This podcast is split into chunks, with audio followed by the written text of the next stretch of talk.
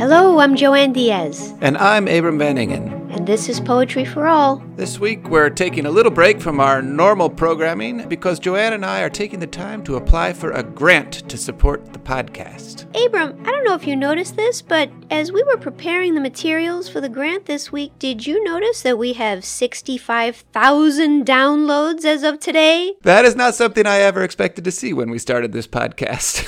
No, I do not know 65,000 people. Otherwise, I would say that they're all the friends that I pressured into downloading them. But no, no, it's wonderful. In addition to those uh, downloads, we're also seeing some very lovely reviews on Apple Podcasts and in other places as well. And I should just say that it is so lovely to hear back from listeners.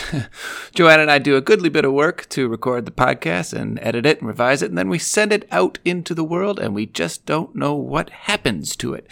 So when we hear back from you, it makes our hearts rejoice. It occurs to us that, you know, we don't always ask this at the end of each episode, but we want to just say this. If you feel moved to, we hope that you'll write a review.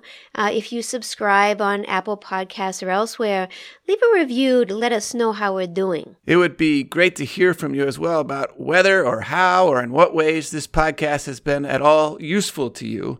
Uh, and you can write to us at poetryforall2020 at gmail.com. And in fact, this could help us get the grant that we need to support the work that we do. If we could include a few bits of feedback from listeners, it could make the case for what we're doing all the more compelling. And in the meantime, just so you all know what's on the horizon, coming up next week, we hope to prepare an episode that focuses on a poem by the ever wonderful Kay Ryan.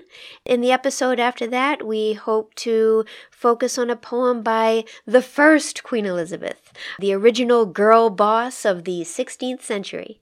And by the way, I say girl boss, I should attribute that to a student of mine. Thank you, Nina Deboni, for that. In the meantime, if you're in the mood for some holiday poetry, please remember that we have The Christmas Tree with Spencer Reece, a James Merrill poem that Spencer Reece helped us read.